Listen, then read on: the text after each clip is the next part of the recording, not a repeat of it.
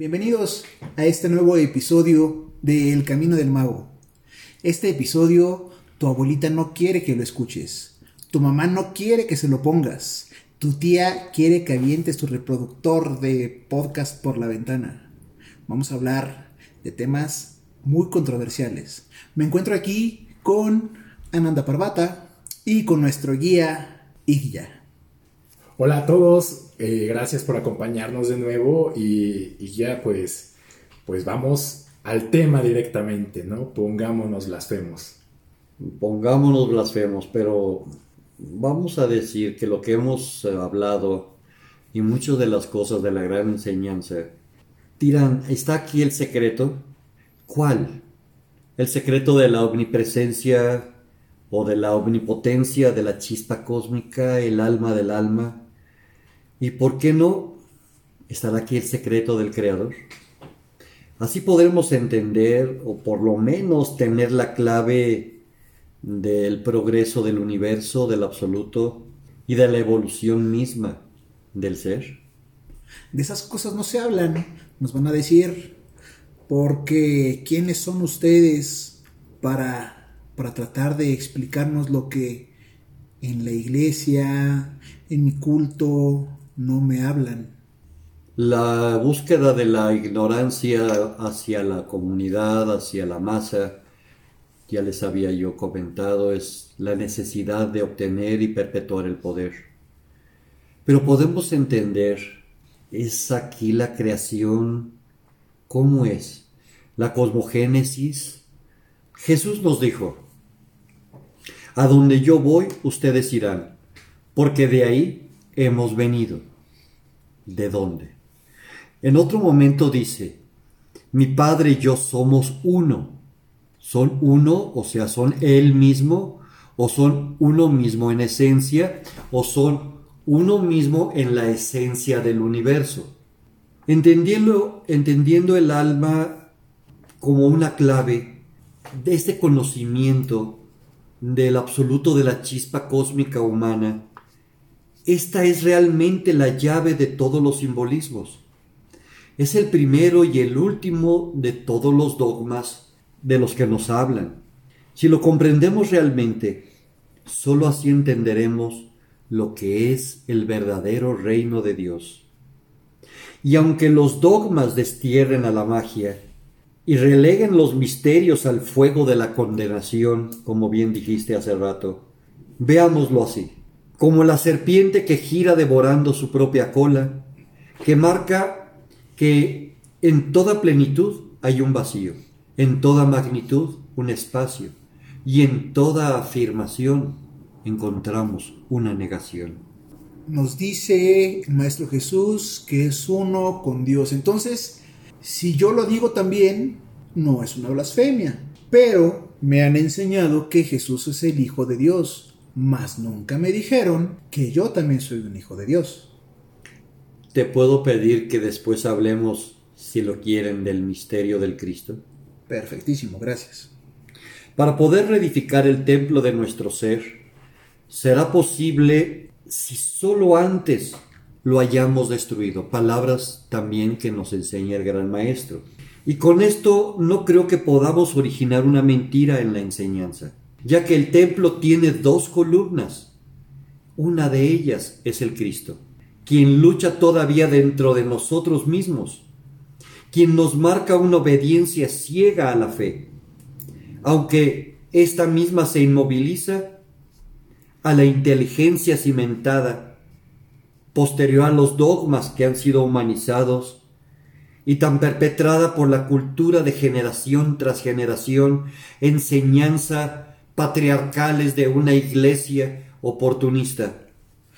Aquí menciona un Cristo luchando dentro de mí. O sea, ¿cómo? Jesús el Cristo no es el único o vive dentro de mí. ¿Cómo lo podemos interpretar? Este Cristo que, que está teniendo una lucha interna. Ya en el libro de Hechos, en la Biblia, dicen, y algún día caminaremos como Cristos sobre la tierra que no tiene nada que ver con el Maestro Jesús. No tiene nada que ver. Eh, ser Cristo significa ser ungido. Por lo tanto, La pretensión en este tiempo es, o fue, todos llegásemos algún día a ser ascendidos, o sea, ungidos, Cristos caminando sobre la tierra. Y para llegar a ser estos ungidos o estos Cristos, ella pues nos platicas de la teoría cristal, entonces esta es la solución universal para todos los problemas y para toda mi ascensión.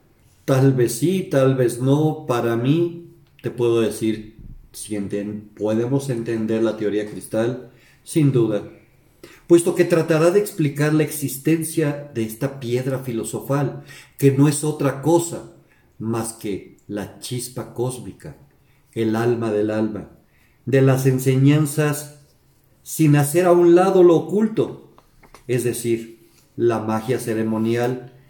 En nuestra enseñanza podemos platicar incluso de algo que en otras no, del demonio mismo. Sí, el pato de no veas esa cara. Sí, me refiero a ese formidable e increíble, macho cabrío de Menéndez. Aquellos de ustedes que tengan miedo o que me vuelvan a decir que estoy loco, ok, adiós, bye. Aquellos que sean propensos del fanatismo o la duda, así como aquellos de ustedes proclibles a impresiones nerviosas por este capítulo, harán bien en retirarse. Y ya, pero ¿de qué demonio estamos hablando? Cuando decimos demonio, pensamos Luzbel, Satanás, Lucifer, el maligno, el patas de cabra, el de, eh, Bafomet. Eh, depende de la enseñanza, lo que hayamos estudiado, lo que hemos leído, nuestra cultura, nuestra familia, nuestras creencias o nuestra ignorancia. Para tratar de someter al pueblo y llevarlo a un límite de sociedad y de concordia, se creó la figura del diablo para ser aquel que custodie y resguarde el infierno y sea el tentador, porque es necesario echarle la culpa a alguien también. Es necesario tener a alguien o a algo que pueda corromper el alma pura del ser. Sin embargo, se transgiversaron una gran cantidad de situaciones, de claves, empalmando y oscureciendo la gran enseñanza de las religiones. Me dices, ¿existe el diablo? La primera instancia, te puedo decir que la ciencia se calla. La filosofía em, lo niega al azar. Y solo la religión responde afirmativamente, sí, el diablo existe. ¿Y quién me va a librar de ese diablo? Yo, claro. Quien tengo la clave y el poder del Dios único para liberarte de ese diablo, o sea, del gran tentador. O sea, me venden el mal y el remedio al mismo tiempo. Exacto. ¿Qué cosa es el diablo? Esta segunda pregunta, la religión dice que el demonio es el ángel caído, pero la filosofía oculta lo acepta y explica con esta definición. Demon est Deus inversus. Esta antigua serpiente de la leyenda del jardín del Edén, primera venta. Y no me refiero a los demonios reales del infierno real. Vista desde el punto del adepto de la magia, no es otra cosa más que un agente universal. Esta serpiente es el fuego eterno en la vida terrestre. Es el alma de la tierra y el foco viviente del infierno puesto que al diablo o a este Lucifer le fue dado el planeta, le fue dado el mundo, por alguien que debió haberlo poseído antes. A ver, un momento, un momento. Entonces aquí me... Ya es, me, me está haciendo bolas la cabeza porque entonces no es más que un trabajador del mero jefe que le está dando potestad y... ¿Qué pasó? Bueno, lo podemos ver en diferentes lugares. Cuando ya les había comentado que se presenta ante Jesús en los 40 días del desierto, le dice, si tú te hincas ante mí, o sea, ante la materia, todo lo que ves será tuyo, porque a mí me fue dado. ¿Quién era el dueño anterior para tener el poder y la capacidad de haberlo dado. ¿Y por qué? En otro momento nos hablan de cuando el padre hace una reunión con sus hijos y ahí va Lucifer como uno de ellos. Y entablan una relación en la plática un poquito papá-hijo, en el que le dice, ya viste a tu santo Job, verás que no es tan santo como dices papá, pero te puedo demostrar, no, no tú me vas a demostrar, bueno, pues préstamelo un rato y verás cómo lo pongo. sí, realmente. Dice, bueno, te lo presto, pero no lo vayas a matar. O sea, es un trato del qué o el por qué, que está tratando de justificar el uno o el otro. Cuando es evocado este demonio por la razón y un sano juicio, se produce armonía. Evocado por la locura y el descontrol, solo podemos obtener desórdenes y muchas monstruosas reacciones. En pocas palabras, lo que es preciso excluir del pensamiento del mago es precisamente eso, lo arbitrario. Y es así como podemos pues diferenciar ¿no? exactamente de qué estamos hablando. Yo alguna vez escuché que pues alguien comentó en otro contexto de pues si el diablo o, Lucifer o Satanás castiga a los pecadores, pues él trabaja para Dios, ¿no?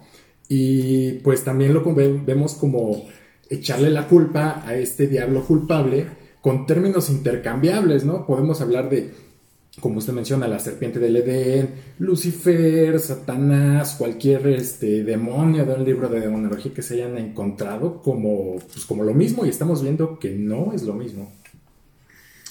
El bien o el mal que tú deseas para alguien, sea para nosotros mismos o para lo que sea, está en la prolongación de nuestro querer y estará indudablemente en la esfera de acción precipitado en el cuadro de nuestro cuerpo emocional en relación al cuadro emocional del cuerpo, del hábitat o del planeta.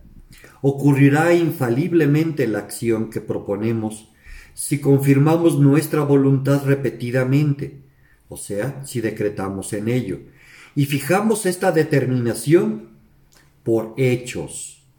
¿Entendemos por qué son análogos a la voluntad?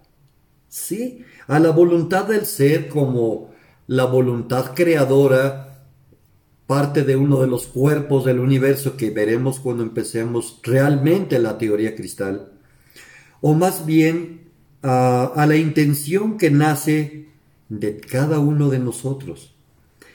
Puede existir la voluntad de causar el mal, o de hacerse amar, pero debe ser confirmada para ser eficaz por actos de odio o de amor, más la necesidad y sobre todo en el proceso de angustia, siempre e indudablemente la confirmará a través de la pérdida, por estar dirigido por nuestro cuerpo emocional necesitado por todas las agravantes de la vida, en consonancia perpetua con todo aquello que nos rodea.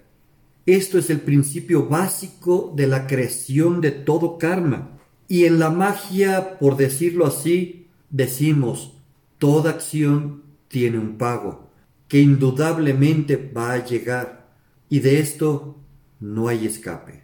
Por lo tanto, yo sugiero a aquellos que actúan mal pensar mil veces antes de accionar cualquier palanca. Vemos que la magia puede ser tan común y el daño que ejerce un gran brujo o alguna persona hechicera es tan comparable cuando una madre grita o señala a su hijo con toda la energía de su rencor o resentimiento, diciéndole, eres un perdedor, y se lo repite continuamente, porque no aprovechas lo que tu padre y yo nos esforzamos en trabajar. Tú no vales la pena. Esas son retroalimentaciones negativas, pero de alguna manera también es una forma de magia oscura. es el principio. Eso, entendiendo esas acciones que tú como padre has hecho o tal vez has recibido. Exactamente es lo mismo que un brujo hace, evocando al mal, me refiero al mal real, no necesariamente al diablo de la religión, sino a quien potesta la oscuridad sobre la tierra y sobre el universo. Ojo aquí, amiguitos, que les gusta los amarres, que los quieran a la mala, un té de esos mágicos que, se acostumbra en, aquí en México, porque es justamente de lo que estamos hablando, que no únicamente la intención es lo que cuenta, sino desde dónde está movida esa, esa intención o ese faltante. Pero, pero ya, eh, este, este diablo, ¿qué? ¿Quién es este diablo real? Bueno, en las alegorías podemos entender que eh, Luzbel, la luz bella, se convierte en Lucifer, señor del fuego, señor de la luz. Posteriormente se transcribe a una idea errónea llamándole Satán, como a otros demonios, Belcebú, Astarot, qué sé yo, también algún día hablaremos de demonología. Ah, pero estos son hijos de Dios, que fueron enviados a la tierra y tienen un propósito que es el mismo propósito del Padre. El ser humano no requiere de estos como tentadores, no requiere de estos para ocasionar mal. En la historia de la humanidad hubo grandes magos brujos, negros hechiceros, que al morir sus almas fueron atrapadas en un infierno, un averno, que con grandes conocimientos de magia y de muchísima destreza adquirida por los años, se han convertido en los verdaderos demonios aquellos a los que Teresa de Calcuta les llama los espíritus del error. Estos espíritus del error son los verdaderos diablos tentadores, creadores a su vez del mal, mal relativo o el mal parcial. O sea, hay que diferentes tipos de mal entonces. Sí, eh, el mal absoluto, el mal real, el mal individual, el mal parcial. Todos estos seres oscuros han buscado perpetuar su poder, porque todos los individuos en el universo viven de lo mismo que son, adquieren su poder y su energía de lo mismo que los compone. Así como tú tienes que comer, masticar, digerir y llegar hasta el ciclo de Krebs para obtener ATP, energía, es porque eres un procesador de energía. No necesitas robarla. Cuando tú no tienes un cuerpo que convierta la energía en propia, tienes que adquirirla, ya sea por recepción o por robarla. En el caso de la acepción, es porque vives en un mundo, en un medio que contiene las cargas de energía que te alimentan. Dijéramos los cuadros etéricos, mundo de ángeles, maestros, seres cósmicos que no requieren comer. Ah, pero si tú estás en un submundo en donde los planos astrales no hay energía, para poder subsistir tienes que obtenerla. Aquí, perdón que lo interrumpa, eh, estamos hablando de planes, planos astrales, nos referimos, cuando decimos astrales, nos referimos a lo que la metafísica comercial menciona como astrales bajos. Ya, ya, ya, ya. Veamos, en la metafísica oculta, en la místico-metafísica desde Petrov Blavatsky, ella maneja eh, el astral alto, el astral medio, el astral bajo. Vamos a, a traducirlo a nuestra enseñanza de los maestros. Los astrales altos ahora se les conoce como cuadros etéricos. El astral medio es nuestro mundo, en donde existen los siete planos de la materia. Los astrales bajos ahora son simplemente los planos astrales, que están en la densidad inferior de nuestro plano actual. Allí no existe una energía libre, por lo tanto, tampoco hay un cuerpo que lo produzca y no queda otra más que robarlo. Ahora, según la necesidad de la carga de energía que ha sido necesitada por diferentes seres, Tú aquí en México tal vez eh, la carga de energía la obtengas de Unos los platos, tacos. unos tacos, ¿verdad? O de un tequila. Y la concordia con tu sociedad es una muy similar y eres aceptado o rechazado en alguna casa o algún hábitat por la empatía de esa carga de energía que está teñida de aquello que le es apto, similar y aceptable. Como por ejemplo, me verían mal si yo llego con unos tacos de carnitas a un hogar donde todos son veganos. Vamos a decirlo así. Existe um, una forma de energía y de precipitación de energía que puede ser la música. Si en una casa, en un hábitat, existe una música de precipitación de armonía densa o de desarmonía más bien, y tú en tu casa, en tu hábitat, tienes otro tipo de nivel vibratorio, cuando llegues a ese lugar, te vas a sentir pesado y en menos de cinco minutos querrás salir de ahí. Pero si por algo se te obliga a que tienes que asistir a ese lugar, porque tal vez es un medio de trabajo, tarde que temprano te vas a acostumbrar a esa música, a esas personas y a esa discordia, convirtiéndote por empatía misma o por el entendimiento del entremezclar las cargas y será tu nueva necesidad. Veamos que en los astrales es lo mismo. Odio, resentimiento, rencor, etc. ¿Qué es lo que sucede? Pues ahora los seres oscuros están creando miedos, discordias, antipatías, temores, miedos, en base a enfermedades, hambre, pérdidas económicas, lucha de clases, luchas sexuales, luchas creando miedos, discordias. ¿Por qué? Porque al emanar tú como productor de energía una carga, esta carga ya sale teñida de lo que la oscuridad necesita o los seres oscuros. A eso que vuelvo a repetir se le llaman los espíritus del error, que son los verdaderos demonios, los que sí te van a corromper y que sí te van a incitar a una oscuridad, no porque quieran que tú seas oscuro, sino porque quieren que tú emanes la carga de energía y podértela robar ya teñida con el sabor delicioso de lo que ellos viven, alejándote cada vez más de los cuadros etéricos. No en mucho les platicaré de los siete planos de la materia y lo que está sucediendo en nuestro planeta en la actualidad. Estos son los verdaderos demonios que corrompen al ser. Por favor, ya es momento de quitarle esta carga y este pesar y este señalamiento al mismísimo Lucifer y a su hueste de ángeles mal llamado caídos. Yo diría, enviados por una razón. Un poco controversial, así es, tratar de entender el camino del templo de la verdad. Híjole, ahorita me dan ganas de decir que me lleva el diablo, pero ya no sé qué connotación es la que le voy a dar. ¿Cuál de todos los diablos entonces? Sí, no, este, es, es algo que queda para, para pensar, para meditar y pues vamos tirando poco a poco esos, esos falsos dogmas o falsas ideas que tenemos que nos han inculcado, de hecho, pensando que por venir de una gran institución o de personas con renombre, pues es verdad.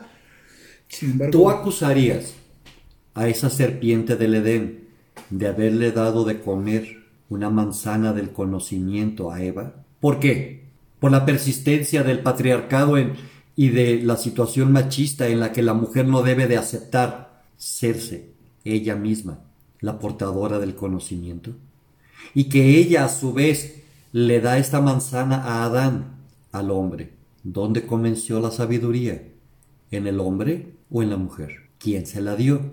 Gracias a esa manzana, gracias al despertar del árbol del conocimiento, es por lo que ahora podemos viajar a las estrellas, podemos conocer la ciencia, la física, la química, la biología. Gracias a esa serpiente, al árbol del conocimiento, el ser humano ha llegado a donde es. Mas la corrupción del mismo no nace del diablo, porque en un conocimiento real y sano, la negación y la corrupción de la enseñanza nace del mismo humano, precipitada por los espíritus del error, por conveniencia misma. Y aquí la parte que pues tal vez me, me llevo de una forma resumida es que pues todos como seres de la creación tenemos esta capacidad de influir y pues también como pues individuos tenemos que cuidar nuestro ambiente, ¿no? Si nos queremos, lo podemos extrapolar a lo que queramos decir, ¿no? Como usted comentaba, llegamos a las estrellas o nos pasamos viendo videos de gatitos, ¿no? En internet. Eh, trato de mantener un ambiente tranquilo y relajado en mi hogar o me dejo llevar por los impulsos de mi, de mi rabia, ¿no? Si me enojo. La perpetuación de la ignorancia, repito, es el mal de todos los males y la única forma de manipular a un pueblo, a una comunidad, a una nación. Y vemos una vez más que las películas están basadas en esta enseñanza ocultista y el maestro Yoda tiene razón, pues la ignorancia y el miedo te llevan directamente al lado oscuro pues nos quedamos con mucho alimento para la mente en esta ocasión y los esperamos en el próximo episodio del Camino del Mago. Nuevamente, por favor, síganos en nuestras redes sociales. Si tienen algún comentario, con mucho gusto lo leeremos a través de ellas. Y pues les agradecemos por acompañarnos hasta este momento. Hasta luego.